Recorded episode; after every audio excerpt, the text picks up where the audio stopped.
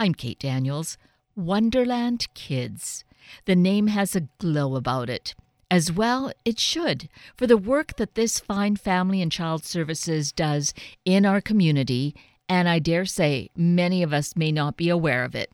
So, this is our great opportunity this morning to learn of this important work, to avail ourselves of the services potentially, or be a connector for families we may know who could use such support. And then to be great supporters of the work itself because it is so vital to the health and well being of really all of us. So let's meet Michelle Stiller Bradley, Director of Services and Programs for Wonderland Kids. Michelle Stiller Bradley, good morning. Thank you so greatly for being with us this morning. Good morning. Thank you for having me here.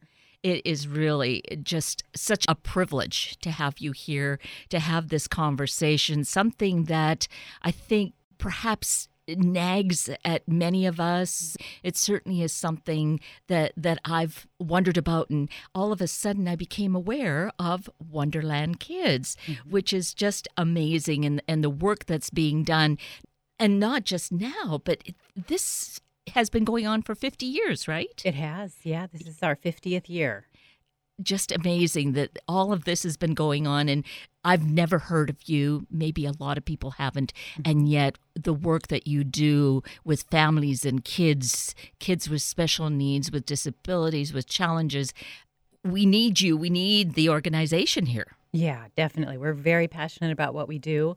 We've been doing this work for so many years and in so many school districts and neighborhoods supporting a lot of families. Throughout the Puget Sound area, right? So, our agency currently serves uh, Seattle School District, Shoreline, Edmonds, North Shore, uh, and Lake Washington school districts.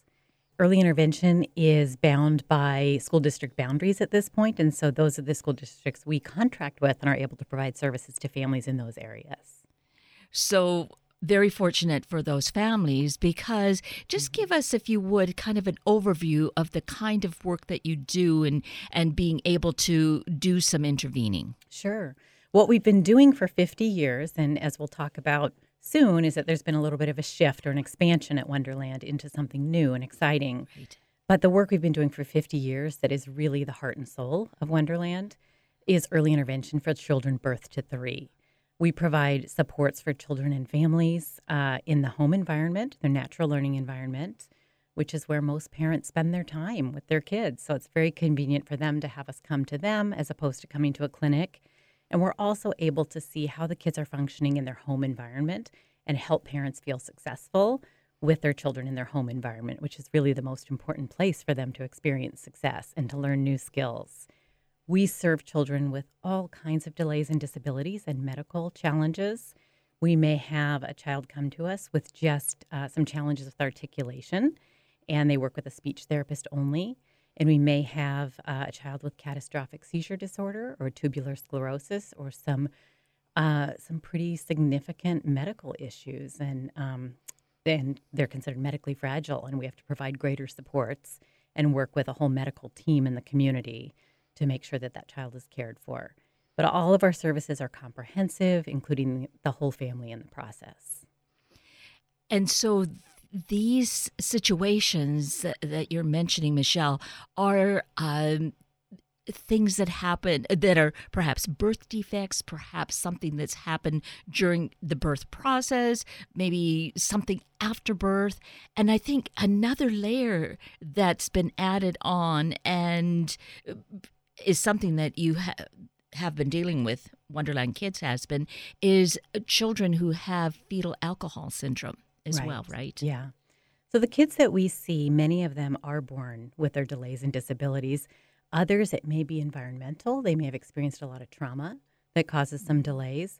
We have some children we see after injury, after traumatic brain injury or accidents, that then uh, it impacts their development. And so we work with kids who are coming to us for so many different reasons. Um, but one definitely is prenatal substance exposure, including fecal, fetal alcohol syndrome. And I'm thinking of that in terms of the fact that this has been going on for 50 years in terms of Wonderland Kids. Mm-hmm. And now, of course, we're seeing so much more because of all the, the drugs and, and the opioid epidemic and mm-hmm. all kinds of that type of substance abuse. Yeah, I think as tragic as the opioid epidemic is, it is calling attention to a problem that's been in existence uh, throughout all of time. And uh, alcohol use during pregnancy has long been an issue. And it's really hard to draw attention to that and get people to listen to that. And there's misperceptions and misinformation that is out there about uh, what is safe to do during pregnancy and the impact that it can have on the developing fetus. And so the fact that the opioid crisis is sort of front and center right now has allowed us to create a program that will address the needs of kids who are born to uh, mothers who have used opiates, but also really look at the bigger picture that there are many other substances, including alcohol, prescription medication, methamphetamine, cocaine, cigarettes can cause uh, can have a large impact on child development. So we're able to take what is a crisis right now and use this opportunity to really educate the community uh, about the risks, the dangers, and how many children are impacted by this. And hopefully, this education is happening before pregnancy occurs, but we know right. that's not the case for whatever reason. So we're having way too many children, you know, those poor infants born this way in, in great distress. Right. And we see that that there is help. Probably the help is still not sufficient, I think, compared to what the great need is. Yeah, it still really is few and far between. When we first started looking into developing a program to serve children with prenatal substance exposure, we pretty much came up empty. It was really surprising and really disheartening to see that there were people here or there doing the work.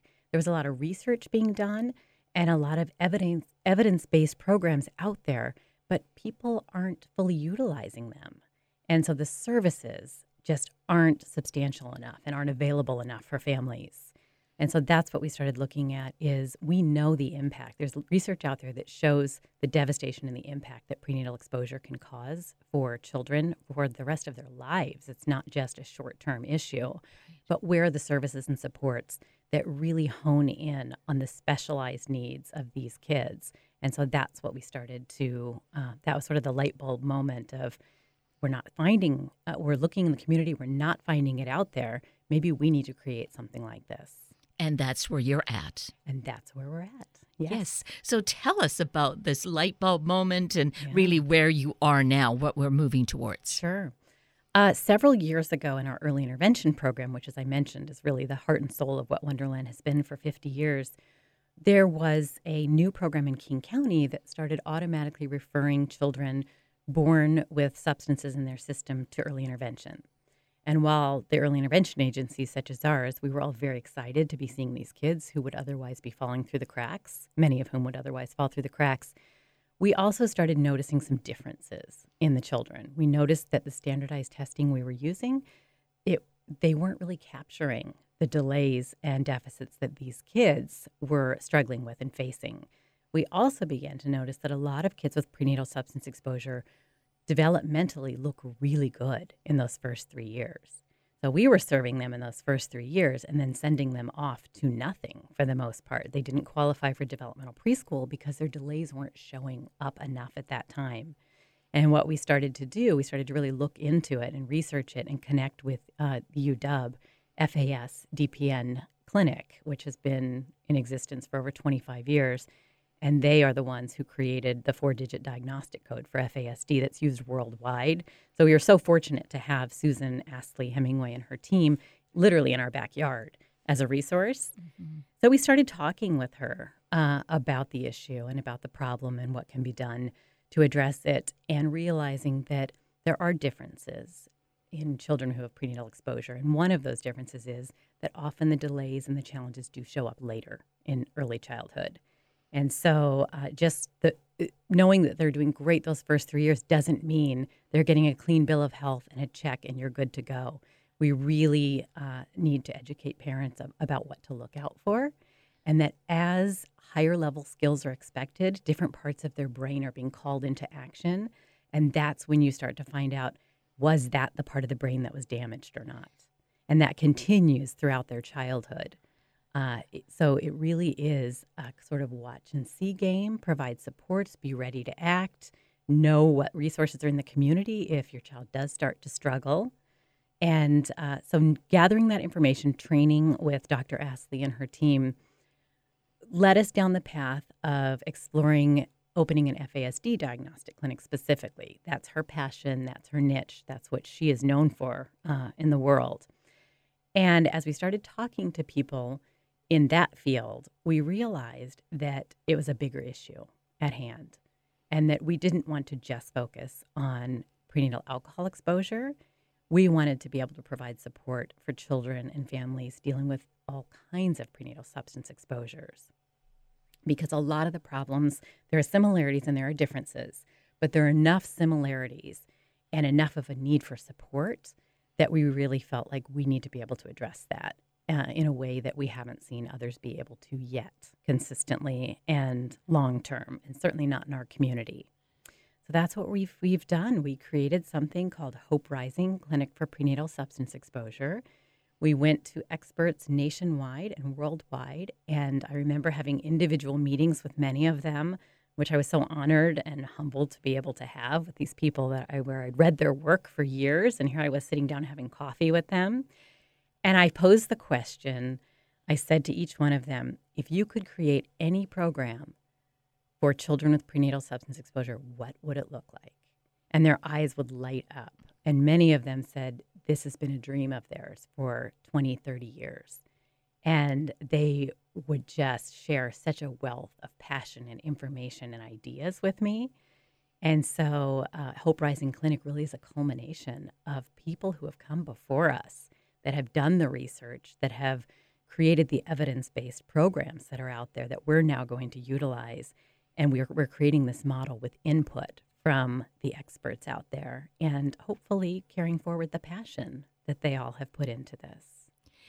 And so, therefore, this will be serving uh, infants through three years, but beyond as well. Yes. And that's uh, one of the really important components of this that's very new for Wonderland because these kids often have uh, delayed challenges after age three we recognize that we need to go beyond that, that that's sometimes when the problems are just showing up. And so Hope Rising Clinic will be serving kids up to age 13 as a starting place. Possibly we'll expand that down the road, but that's what we, um, as an agency and our board, decided we're ready for, to do this at this point. Learn all the skills and strategies for working with children that are a little bit older than our usual demographic. And then we'll go from there and see what the need is in the community. We're really hoping to take what our found the foundation that we've built and continue building it and changing it based on what the needs are in the community rather than what we think we should be doing. We want input, we want feedback, we want to find out what's working for these families, and that will take time. And I'm I think I feel that the need is huge. And so you're beginning with one clinic, is that right? Yes. Yes.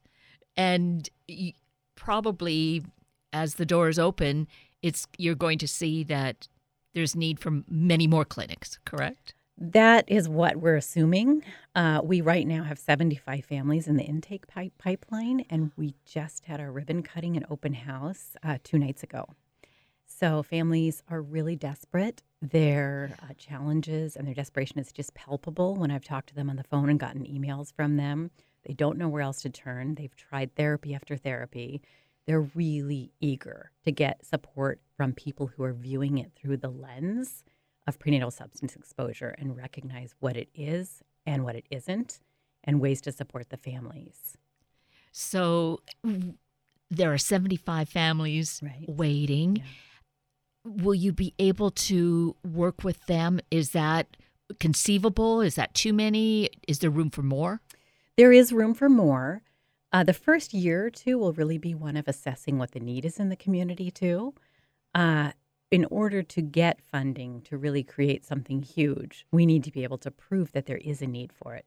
We know that there is, but to be able to demonstrate that is critical and to be able to demonstrate the impact that we're having on children and families. So we're going to measure outcomes so that we can then take it to funders down the road and say, we've been out there for two years doing this this is how many families have come to us. we're not able to serve everybody, and these are the outcomes we're seeing with the work that we're doing. We need to provide more.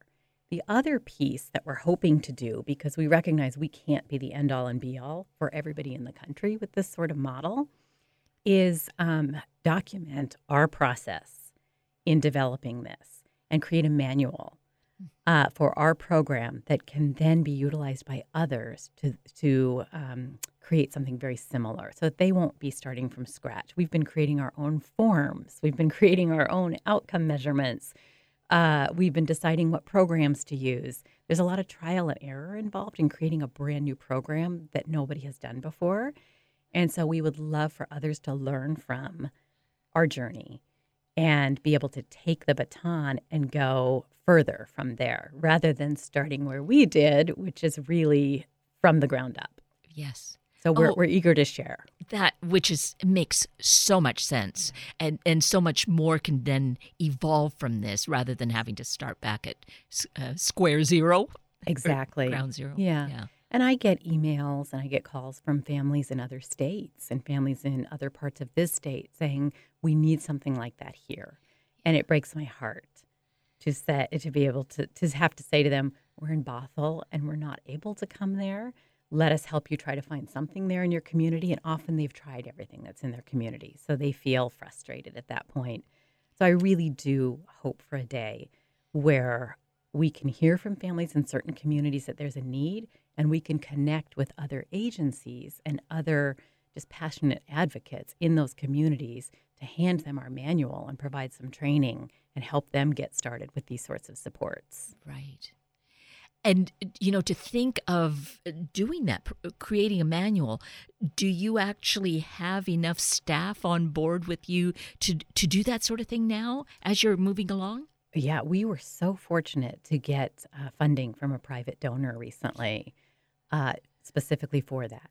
Uh, it's a family fa- um, trust, and they specifically support foster care and FASD work, which was just a dream come true for us. Such a match with a funder. You don't often run into that perfect partnership. Uh, but a lot of our fam, a lot of the kids we're serving are in foster care because of the substance use issues that they uh, started out their lives with. Uh, so we serve a lot, large foster care community, and then obviously fetal alcohol spectrum disorders are something that we are passionate about in treating. And so they came to us and they talked to us about how they could support our program, but not just what we provide to the families we're seeing. They view this much more globally. And so something like the training manual and having a technical writer was so appealing to them. They want to be able to spread the knowledge and spread the services worldwide even. And so they have their they will be funding this project for us, which is just incredibly exciting. oh That, that is uh, that is an incredible gift. I, I'm sure there was great celebration over that happening. Yes. Yeah, yeah, Yeah. So, in terms of families that come seeking help, uh, how do they pay, or how how does that all work Yeah. for them? One of the things that has been a core value at Wonderland all of these years is being able to serve families regardless of their ability to pay. And that is what we're going to continue. We are absolutely determined to continue that. We have our board behind us with that, which really is fantastic. You don't always have that with uh, organizations who are trying something new. It's risky. A lot of the families do have uh, public insurance where the reimbursement rate is lower for providers. But we recognize that there's a huge need and that a lot of the families coming to us have been turned away from other places because of the public insurance that they have. And we're not going to do that. And so we have a sliding scale. We accept all insurance plans. If a family doesn't have insurance, we'll work with them. We'll even try to help them get signed up for insurance if it's something they're interested in. We just are, we are not going to let uh, finances and insurance get in get in the way and be a barrier for getting the support that they need. So I think this is an opportune point to say to provide that kind of service, you are a nonprofit organization. Donations from any of us who either have experienced this, uh, have been in a situation that we haven't, but we have a heart for it, Right. donations are definitely uh, welcomed. Oh, they really are critical. We have an uncompensated care fund that we utilize. And at Wonderland, we've chosen not to limit that and come up with a specific dollar amount because we may reach that limit during each year. And so we really try hard to just come up and with and raise whatever funds are needed to support those families in any given year. And the numbers may go up and down, and we try to really adapt to that so that we're not turning anybody away and just and we're able to provide services to all. But yes, donations are hugely supportive of our passion and desire to support families regardless of their ability to pay. And it's something that really if we think about it, is touching each and every one of us. Even if we're not directly impacted, we are definitely impacted, and uh, it it affects our lives. Mm-hmm. It affects these the lives of these parents, of these children, and right. what their future means. So, if people feel now drawn mm-hmm. to, to support, how do they do that? Yeah, they can go to our website, which is www.wonderlandkids.org. Uh, they can call us. Uh, we are we're a growing agency, but our heart is still like a, that of a small agency. So they can call the main number, and any one of us will connect them with who they need to connect with. And any donation is just in- incredibly appreciated, whether it's $10, whether it's $500, whatever people are able to donate. It goes to good use and it goes directly to helping the families and providing them with services. Yes. If, if we think of something that is making a world of difference. Right. Here with Wonderland Kids, yeah. you really are doing that sort of thing. We are. And what you were talking about with the cost to society is important. We don't often think about that. But the average cost of raising to society, of raising a child with fetal alcohol spectrum disorder, is $2 million throughout their lifespan. That's the cost to society for the services that they need. And so, if we can get in front of it and we can provide supports and interventions early on in the child's life, so that they do have an opportunity for success. That will also reduce the cost to society and the long term supports that are needed. Oh, that is so desperately needed in many ways of getting ahead of the problem. And exactly. it acts out, I'm sure, in so many different ways. But to then catch it, make those kinds of savings, but saving a life so that this person is able to be fulfilled in some way to whatever degree is possible, maybe even beyond what we imagine. Right. Right? Yeah, I think with children with prenatal substance exposure, you really don't go into this kind of diagnosis knowing what the outcome is going to be and what their capability is going to be. So, any interventions, any supports that can be provided are just going to enhance the, the possibility of that child having a positive outcome. And uh, I I mentioned to you earlier that my son, uh, my stepson, has fetal alcohol spectrum disorder.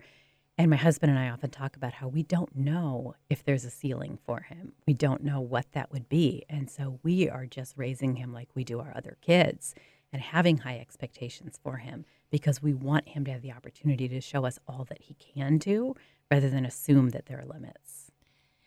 And having this personal experience and working with and for Wonderland Kids, having that network of of the staff, of having other parents involved, what has that meant for you? It's made a huge difference. When I started uh, year, several years ago, when we started looking at serving this population better and expanding our services, was right around the time that I met my now husband and met our son. Uh, and so it just was this amazing kind of congruence of my professional life and my personal life just meeting at this this point that just led me down this path and it gave me that personal experience of what this is really about as a parent that it's very different when you're a professional and you read about this than mm-hmm. when you're waking up with this person this little human every morning and dealing with the challenges so it really has been incredibly valuable. Uh, as I've been developing the program, I have been uh, getting information from other parents who are raising kids with prenatal substance exposure so that it isn't just being created with uh, the professional hat, so that we are hearing families and we're hearing what their needs are and what feels supportive to them. And I've also uh, turned to my husband. He raised our son for the first four years as a single parent. And so he has had a lot to add to the conversation, too, about his experiences raising his son by himself and as a father raising a, a son with this disability. Yes. So there, there are a lot of voices in this. It certainly isn't just mine that has created Hope Rising Clinic. Uh, I feel like the families are sort of like I'm carrying the families with me on this journey. Yeah. And then also making sure that my team has the education and the knowledge and the passion that they'll be able to do good by these families and, and meet their needs. It just feels so comprehensive. It feels so holistic, just really meeting such a great need head on uh, with, with so many important voices being part of it. Absolutely. One of the things, um, one of the, the uh, research articles that I read recently is that uh, for parents raising children with prenatal substance exposure, and this one was speaking to FASDs in particular, the level of trauma and stress is comparable to that of a, a combat veteran. And that is what I see time and time again from caregivers raising these kids is that they it's almost like they're living PTSD day in and day out.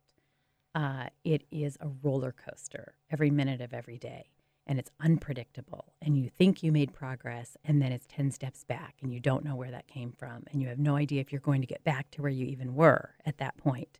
There's a lot of unpredictability. Uh, i often say the only consistency of fasd is the inconsistency. And so living like that it is a little bit like walking on eggshells and feeling like you, there's just this this sort of imminent this stress that just hangs over the shoulders of caregivers who are raising children with this. And so, as a clinic, that is going to be one of our primary focuses. Is not just providing supports for the kids so that they can reach their full potential, but recognizing that these parents and caregivers are walking a path that few understand and that is incredibly difficult, and being able to support them through it. Oh, I can just feel that. I'm not doing that, but I can feel the stress has to just weigh so heavily to have anyone else just be able to listen, Right. give some respite time, perhaps that sort of thing, it, and feel that oh, we're moving, we really are moving forward. Mm-hmm. Has to be just such a blessing, and such a gift. Right. We hope so. We hope that it will provide that for families. So let's mention the website once again, where people can get further information Yeah. and give support. Sure. It's www.wonderlandkids.org. And the other thing about um, being involved and making donations, I believe there's something fun coming up as well in terms of a golf tournament.